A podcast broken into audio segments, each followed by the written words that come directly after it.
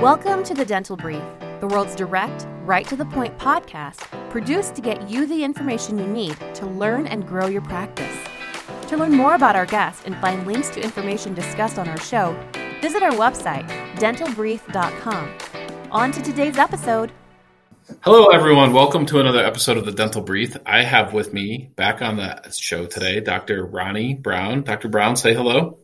Hi, Patrick. Hi, listeners. Yeah, we're we're grateful to have you back. Um, you know, our I, our format of our show doesn't always um, lend best to um, some people and some of their topics, and um, you know, there's so much that um, we could spend a day talking to you. Um, we want to encourage our our listeners to reach out to you to check out your workshops, your webinars, your book. but what I want to talk about today is the health history form. Um, let's start with just give us a little recap of your history, um, how long you've been practicing dentistry, and then from there, kind of how did you start helping dentists um, with substance abuse or not that have patients with substance abuse issues? All right. Um, so I'm a practicing dentist. I uh, currently practice at a medium security correctional facility in Northern California. And um, I have a master's degree in public health. And during my master's degree, I kind of took some my clinical observations uh, of treating patients who were detained at the facility who had very significant substance use disorders, specifically methamphetamine use. And it had a very unusual pattern of decay, which is popularly known as meth mouth. And so when I went to get my master's degree, I did research on the impacts of drug use patterns and dental care access on the severity of meth mouth. And that research was then published. And then I went on to get a um, specialty in dental public health at the University of California, San Francisco. So I am a practicing dentist, and my patient population um, as I mentioned, is um, unfortunately heavily addicted. And that's what got me into not only understanding it, but also realizing I have the opportunity to assist um, the dental team in understanding that they also have these patients in their practice.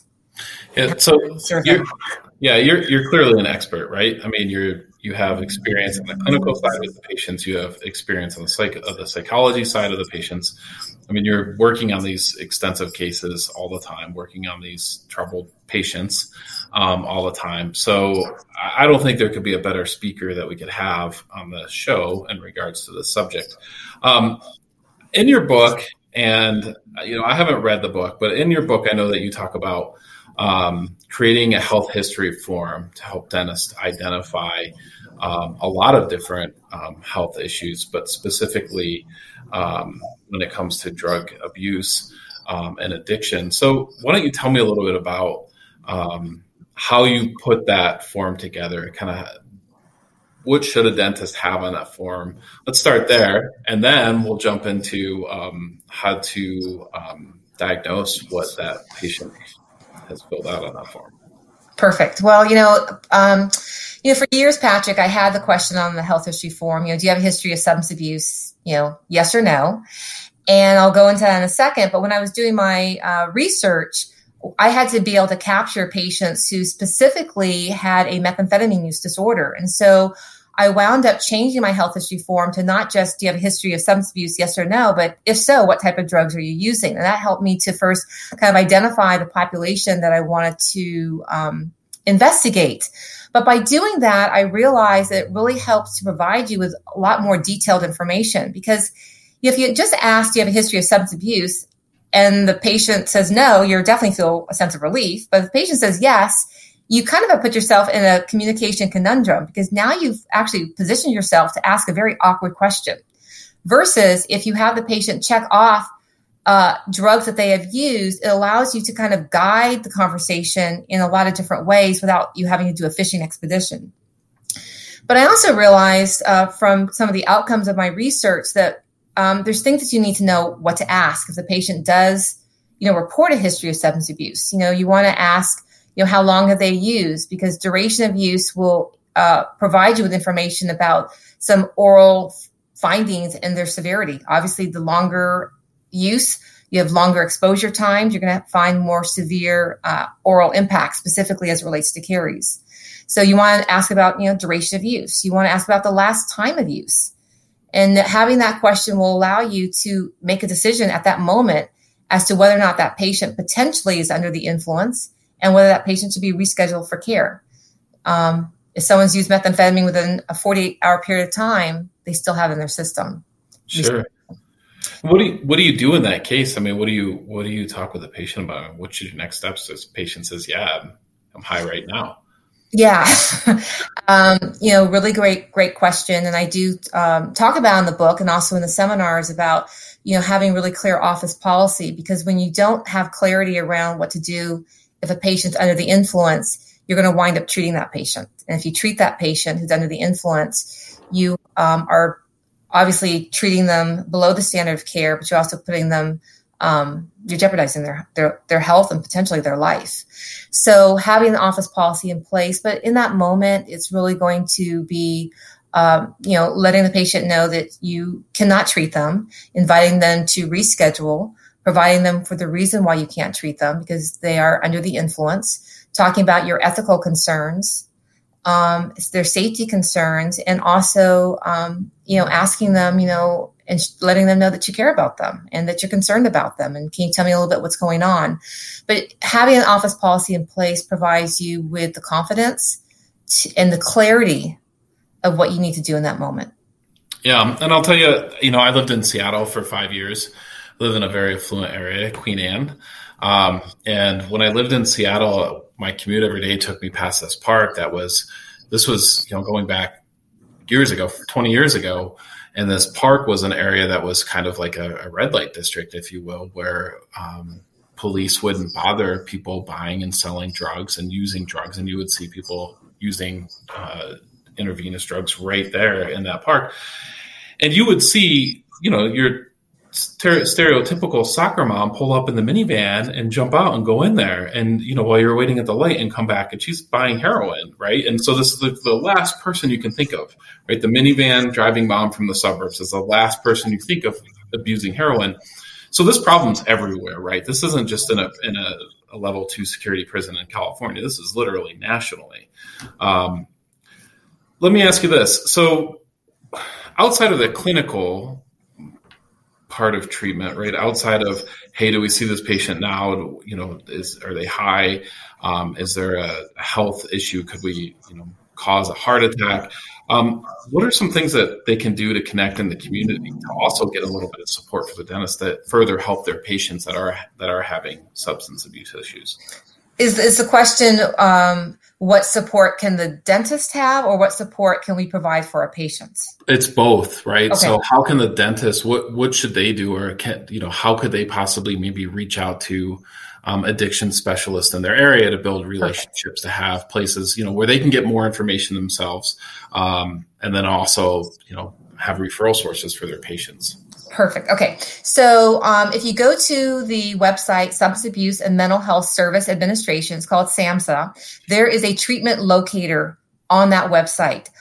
Um, any dental office can uh, enter into that website their zip code and they can conduct a search within a spec- specified geographic radius 5 miles, 10 miles, 15 miles from their practice. And it will populate all resources in the community that provide substance abuse counseling, and support. That can be the referral that they can then give to the patient. They yeah. also give the patient a number, which is 1 800 662 HELP. 1 800 662 HELP. And once again, if you give any patient that you're concerned about, that number on the other end of the call is a trained professional who can identify where that patient is on the continuum of abuse, dependency, and addiction, and can also direct them to resources in their community where they can get the help that they need. And and Dr. Brown, you know, have a marketing background. Um, I think reaching out to uh, substance abuse experts in your area also creates maybe a potential referral source for you or a potential patient for you too, right? So that can make sense. But let's, let's jump back in. We talked a little bit about um, the questions that you need to have on your health history form. We just touched on it. I know you have a lot in your workshops and your book about that. Um, and then we talked just slightly about you know reviewing that form. Um, and steps that they can take. Why don't you talk about um, go into detail a little bit more about your workshop? What can by attending your workshop, what what will a practice walk away with? What will a dentist have in their tool belt to use to help these patients um, after attending? Perfect. Well, you know, um, my workshop is kind of structured, I call it the RCTs, not root canal therapy, but recognition, communication, and treatment. So you're going to f- learn how to first recognize the physical, the behavioral, the oral clues associated with substance use disorders with first that framework of what addiction is and what addiction's not. So we have to make sure that we all are kind of really understanding um, addiction as a, a, disease and what that actually means. And then we talk about um, communication. And that's really a huge piece because I think that's a pain point for most uh, participants. What do you say? How do you say it? We talk about motivational interviewing strategies. We talk about how to manage the under the influence patient, how to manage drug seeking patients. And then we uh, dive into treatments. You know, how do we get from here to there? And um, participants will leave with a form I created called the Meth Mouth Treatment Plan Assessment Form. They'll leave with a copy of my book. They'll leave with health history forms and office policies. But more importantly, they're going to leave not only feeling competent, but confident in their ability to help these patients who are in all of our practices. And I think um, empowered to know that as a profession, you know, we treat millions of people every single year. And if we start having these conversations, with all of our patients, not cherry picking who we think we need to have them with, but with all of our patients, not only can we uh, get around, but we might be able to get ahead of this epidemic that is um, uh, challenging families and friends and family and patients. Yeah, that's well said. I have to imagine that if you become an expert at communicating with patients about substance abuse, that you probably build your overall leadership and communication skills in general. Would you agree with that? I would. I would. And, you know, and you know what, Patrick, the thing that's interesting is, you know, when I first started working at the jail, I really didn't know what I was seeing. There was no research that I could really go to about it. I was uh, realizing that the paradigms I learned in dental school about, oh, this must be candy and soda wasn't applying. I had to ask my patients. And when they told me, uh, I said, what are you putting in your mouth? They told me it was methamphetamine. I had no idea what they were talking about. I thought it was some GNC supplement. And sure. I had then say, well, what is that? And so I learned by just people want to talk about it. And I think we assume they don't, but they, people are suffering in silence because no one wants to talk to them about it.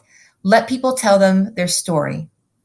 Yeah, that's great advice. Uh, I want to encourage my audience to um, check out your website. It's drronnibrown.com. That's D R O R D R R O N N I B R W N dot com. Dr. Brown is laughing at me. I'm laughing at myself because I can't something so, so, so correct. It's Dr. Ronni Brown. No E anywhere in the domain name. So I've got that right. Um, Dr. Brown, thank you so much for coming on. I really appreciate You're welcome. It. I appreciated the opportunity. We, I've had, I really enjoyed our conversation, and I look forward to um, having much, have, having many more conversations with uh, dental team members throughout this country. Yeah, we appreciate it. And I'm sure the community does too. The, the fight that you're fighting is terrific. Thank you. All right. Be well. Thank you for joining us on today's episode. Did you know you can weigh in on today's topic on Facebook? Search the Dental Brief on Facebook or visit our website, dentalbrief.com, and just follow the link. We look forward to having you join us again on another episode of the Dental Brief.